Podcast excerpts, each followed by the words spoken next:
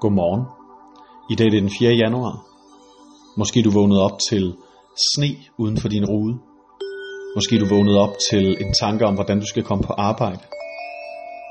Lad mig sammen med dig lige bruge et øjeblik bare på at spejde opad i åndelig henseende.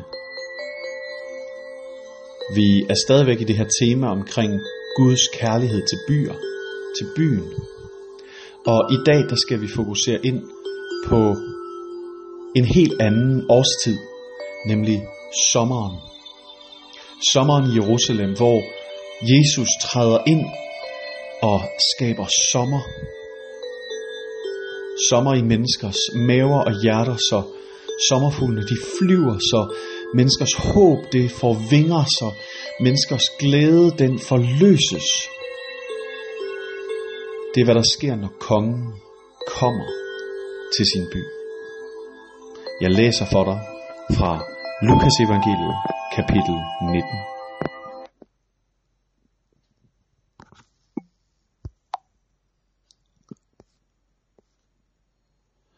Disciplerne kom så hen til Jesus med et føl og lagde deres kapper på det og lod Jesus sætte sig op. Og hvor han kom ridende, bredte folk deres kapper ud på vejen. Da han allerede nærmede sig vejen ned ad oliebjerget, begyndte hele discipleskaren glad at prise Gud med høj røst for alle de mægtige gerninger, de havde set. De råbte, velsignet være han, som kommer, kongen i Herrens navn. Fred i himlen og ære i det højeste.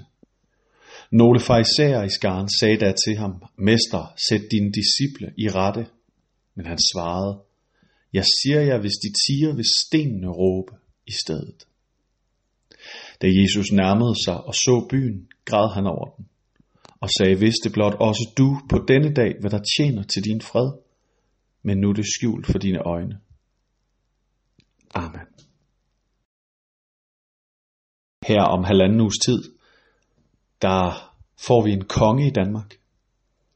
En konge, der vil blive udråbt fra Christiansborg Slot. Vores statsminister vil erklære Frederik den 10. tid og det er lidt den stemning, der er her. Det er ikke vinterens hårde kulde. Det er ikke sneen, der presser sig mod din hoveddør. Det er ikke vandmasserne, der fosser ind og skaber usikkerhed og frygt. Det er sommertid. Det er forårstid. Det er håbets tid. Den grønne farve er fremme her. Jesus han er på vandring med sine disciple, på vej mod endestationen. De tror, det er øh, på vej mod en eller anden form for klimaks i konflikten med både øh, farisæere og øh, sadukæere og selvfølgelig også romere. Og Jesus ved, at de er, imod, de er på vej mod et antiklimaks. Der hvor han skal dø for sin by. Der hvor han skal ofre sig. Hvor han skal tømme sig selv for at hans by kan få liv. Hvorfor lige byen? Jo, fordi det er kongebyen, han er på vej mod. Der hvor Jesus han skal have sit kongesæde. Han skal ophøjes, som der står flere steder i evangelierne. Og der på vejen, når folk møder ham siddende på et æsel, og de forstår betydningen af det, forudsigelsen om, at en ny Davids konge skal komme, sagt modig, ydmyg ridende på et æsel mod sin konges by, der vækker det glæde. Der forløses håbet. Der får stemningen vinger, og de breder deres kapper ud og tilbeder ham, priser ham, priser Gud på hans vegne for ham. Og da Jesus ser byen, så bryder han i gråd. Han græder, fordi han ved, hvad der skal til for, at byen bliver fri. Og han græder, fordi så mange mennesker ikke vil komme til at indse det. At de mennesker, der står og tilbærer ham lige nu, de vil ikke prise ham om, om en uges tid. De vil råbe af ham, spytte på ham, kaste ting efter ham, grine af ham og hans lidelse. Jerusalem, Jerusalem, du ved ikke, hvad der tjener til din fred. Det er, øh, det er skjult for dine øjne. En by er et fantastisk sted. Der er plads og mulighed for innovation i et helt andet tempo end i mange andre dele af et samfund. En by er et fantastisk sted. Der er mulighed for at skabe og forløse en masse potentiale. Og en by er et forfærdeligt sted. Fordi alle samfundsproblemerne bliver nærmest kondenseret i en by. Misbrugende, de hober sig op. Dysfunktionelle familier får plads og frihed og usynlighed til at kunne leve uden at blive hjulpet.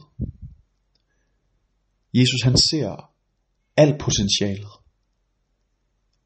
Alt det som en by kan blive. Alt det som Jerusalem kunne blive. Alt det som Aarhus, dit nabolag kan blive.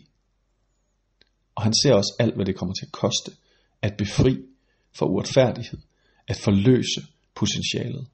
Det vil koste ham livet.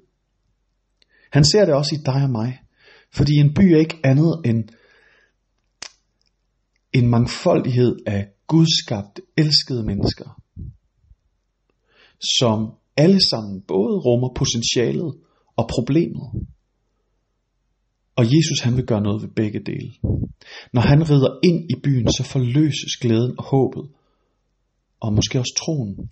Og på samme måde, så inviteres vi til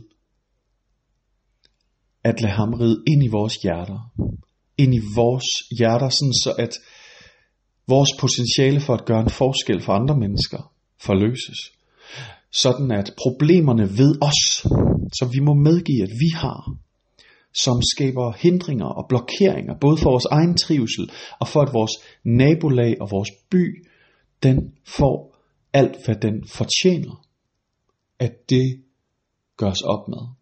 Og det gør vi ved at invitere Jesus ind og lade ham tage herredømmet. Sådan som menneskene gjorde den dag.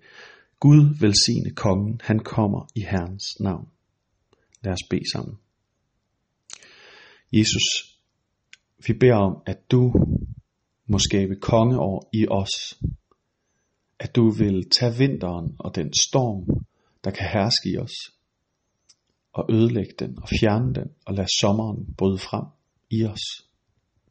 Vi beder om, at du vil forløse potentialet og frelse os fra problemerne i os selv, i vores by, at du vil udfri byen, at dine tårer over, at byens øjne var, sky, øh, var lukket til, så de ikke så, hvad du gjorde, at de må blive åbnet, så byen kan se, hvad du kan gøre af forskel, hvad du har gjort af forskel for mennesker her.